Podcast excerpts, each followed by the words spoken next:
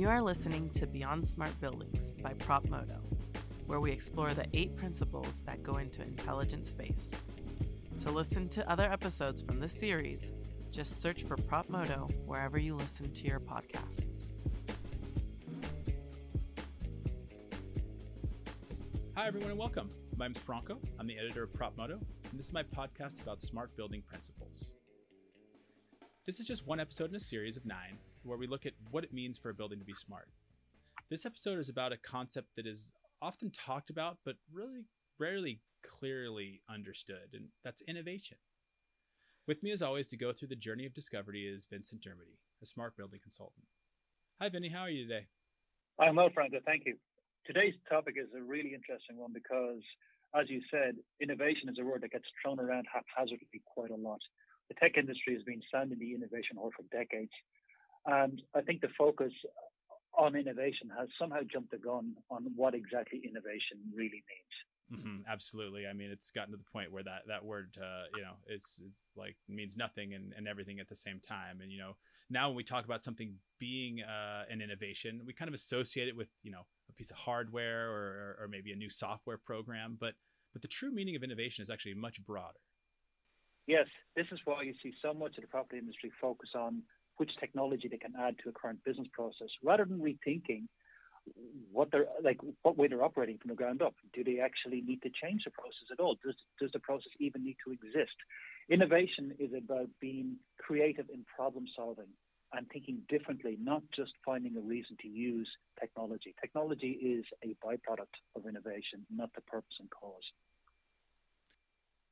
Yeah, you know, when I first started writing about technology and buildings, you know, all anyone wanted to call it was prop tech. But, you know, and now we see a bit of a pushback against that term because, you know, tech is just one aspect of the innovations that are happening behind the scenes in the built world.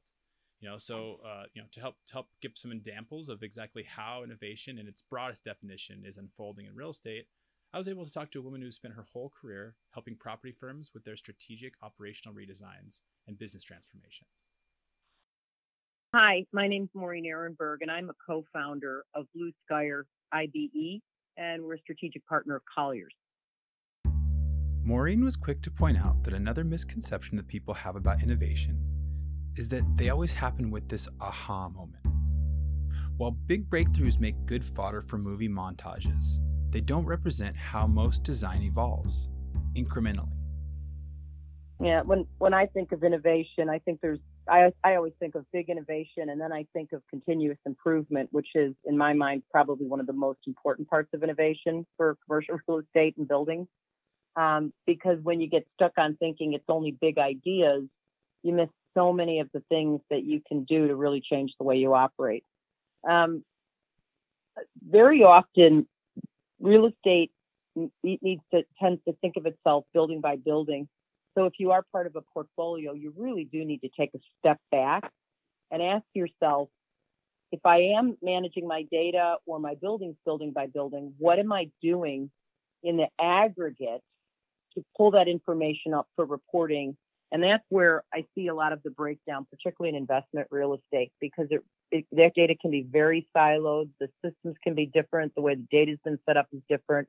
It makes it very challenging. And many companies today aren't really leveraging that to operate, for example, with a network operating center across small, like fragmented portfolios. So it is stepping back and really thinking.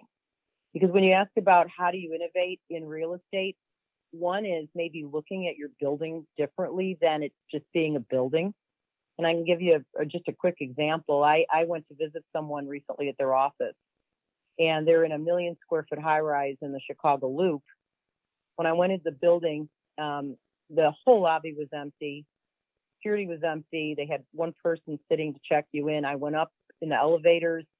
There was no one on the floor except this one company that I was going to visit. And as I was leaving and looking at all of these empty offices, this completely empty high rise, you almost felt, you know, you looked at that building and said, boy, in so many ways, all this business is still happening. People aren't here. In a way, this building, when the tenants do return, it's going to have to be a little bit different than what it is, because it was almost like time stood still. And so part of the challenge is just rethinking that business that you are doing. And then how do you take, whether it's technology, other amenities, services, rethinking your lease fundamentals to change the product? There are plenty of new ideas in the commercial real estate world that have nothing to do with technology. Granted, new ideas often become the genesis of whole new ecosystems of technology vendors eager to solve new problems, but they usually start out as little more than a new way to monetize a product. Another great example is just the idea of shared office and space on demand. When people started talking about the idea of hoteling and co-working and maybe not a lease, but it's a shared office amenity within the building for people to use, and they use the space as a service, that was not viewed traditionally as a landlord amenity. It was looked at like a WeWork or a co-working group would be coming in and taking that space down. Today, you're seeing property managers and landlords actually developing that kind of space within the building and offering it as a type of space that you can lease. That's not necessarily a lease per se. It's more of an agreement that you're using the space in increments of time. So that's very forward thinking. And you're seeing, certain landlords taking down, floor after floor and making that an option. At its core, innovating something is just figuring out how to make it work better. While that seems really straightforward, it gets much more complicated when you realize that what it means to make something better depends on who you ask. I like to look at a property as almost like two sides of the same coin, but one piece of it is really those building operations. It's those behind the scenes where things are happening, but the tenants aren't seeing it, but they're experiencing it. So whether that's the comfort, the safety, the uptime, the resiliency, the power supply, the Wi-Fi, is it working? Today, tenants will go in a building and turn their Wi-Fi on right in the lobby just to test to see, hey, am I having a problem here or not? Because it's a very good indication of why they may be looking in the first place. It's very fundamental and simple. They might get in the elevator just to see if it's working while they're going up and down. And these are things that from a leasing agent perspective, to be well aware of what these tenants are looking for and why they may be looking. So that would be building operations and infrastructure. But the other side is really those occupancy needs. And that goes everything from just the ability for your people to be more productive. That's why they want the Wi-Fi to work in the garage. If they went down, the elevator and got to their car and they still want to be on the same call, they don't want to drop two or three times. And then all the way down to if they are coming in, what amenity, what's access they have to food, how long does it take them to get through the building? Are there areas, like, for example, outside that they can work? So really thinking about what is the tenant journey when they're coming through the building, what are those amenities, and then what can you do through, whether it's the use of technology, through some apps, through your lighting systems, that you've been able to develop a set of solutions that make the building seem smarter, more occupant friendly, and then ultimately more cost effective for those tenants. Some innovations are groundbreaking. They are a step in a completely new direction, but others are more subtle. Sometimes innovating means refining a process that most people don't think needs to be improved at all. In fact, sometimes when these new ideas finally come to light, they make you wonder why you never saw the possibility for change all along. I know a big issue that's coming up right now, and it's really something that is going to have to be solved for relatively quickly, is even giving someone an accurate estimate on what their utility consumption truly is. For a building that's got one central meter, the typical way to bill out is based on your square footage. And so, hey, if you occupy X amount of square feet and my electricity bill is X, your proportionate share is Y. But if you are actually a small sales office and people aren't in there very often, and you're getting billed the same rate as a huge power user up in the building, really that person is shedding some of their carbon over to you. And while all of a sudden you're reporting out on all of this data is far more important now, SEC said in April, they're going to start auditing and giving more scrutiny to these audits. To the SEC is not going to audit they're going to challenge the internal auditors for looking at the statements of baselines and savings and things like that, that all of a sudden you really do need a really good data audit trail for what you're doing and what you're consuming and what you're reporting. So these are tenant landlord issues that are going to have to start getting solved that really haven't been an issue until now. Zooming in on certain inputs and outputs is a great way to find innovation. But sometimes to understand what needs to be innovated in the first place, you have to zoom all the way out. This can be difficult for property portfolios because oftentimes they are set up in a way where analyzation only happens on the building level and not as part of a collective whole. If I was a manager for one client that had many buildings in my portfolio, if I was not doing this already, I would ensure that every property that I'm managing for that specific client, if those properties are in the same ownership group, I would have the ability to aggregate their data and roll it up to them rather than giving them building by building reports. Another very basic thing I'd be doing with my reporting tools is, again, just talking to someone today, they're just having huge issue. Again, for their ESG reporting, they got a big data dump from all of the payables in the building. And the question was, how much diverse spend? Had they been at their whole budget, how much of was earmarked really for diverse suppliers? And they gave them a lump sum number. And they said, that's great, but we need to know what's been spent with women-owned businesses, what's been spent with veteran and disabled businesses. They went through the whole kind of grouping. And they said, well, we don't break it down by that. And that's, again, you go in your system and you set it up that way. If you're going to process the payables, it will automatically mark it if you're rethinking your process. So when I think of some of these tools, I guess you do have to ask the question, are they able to capture the data? But let's assume they can. Let's assume your software can. Let's assume these different things that you're using to manage the building are. The most important thing is to think through your end-to-end process, like what you're collecting here and your data strategy here and how people are operating here. That data is going to, come out in your reports and in your system. If you're not set up to capture it, it's not going to magically get captured somewhere and reported out.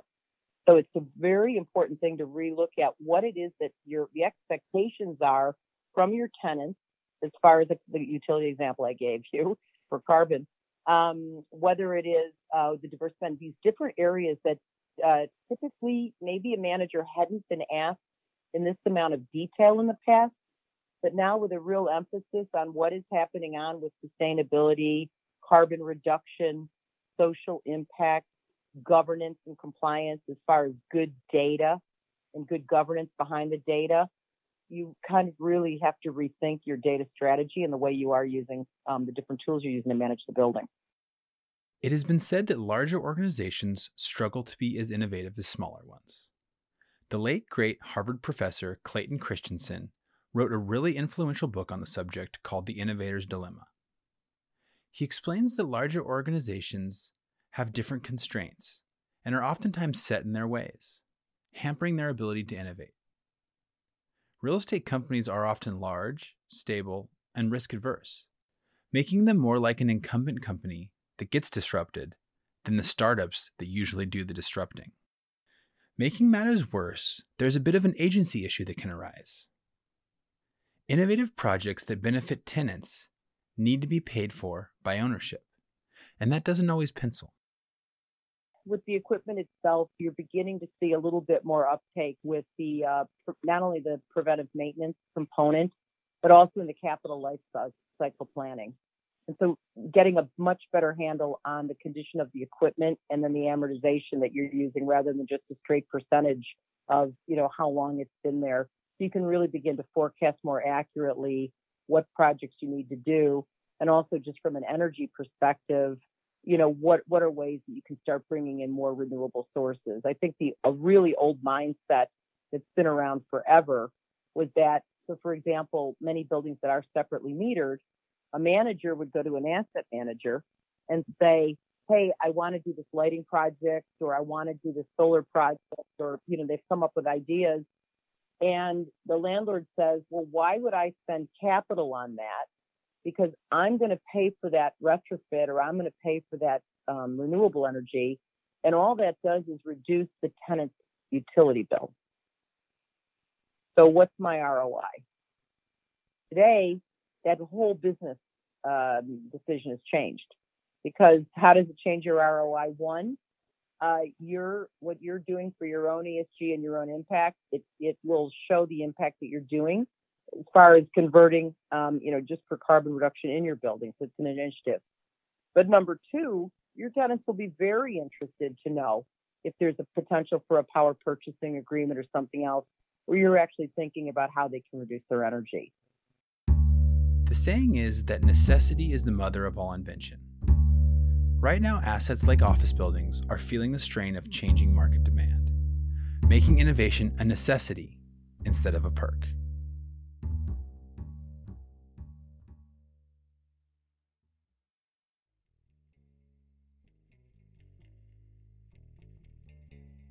Thanks for listening. This series is brought to you by CohnReznick, a leading U.S. advisory, assurance, and tax firm with a global perspective and extensive experience in commercial real estate. As our post-pandemic world continues to take shape, CohnReznick believes that the industry's new normal must be one centered around trust, where investors, tenants, landlords, and communities can trust one another to find common ground while creating value and addressing risk. Visit CohnReznick's Resource Center at CohnReznick.com/buildingtrust for insights and tools to propel your business forward. Again, that's CohnReznick.com/buildingtrust.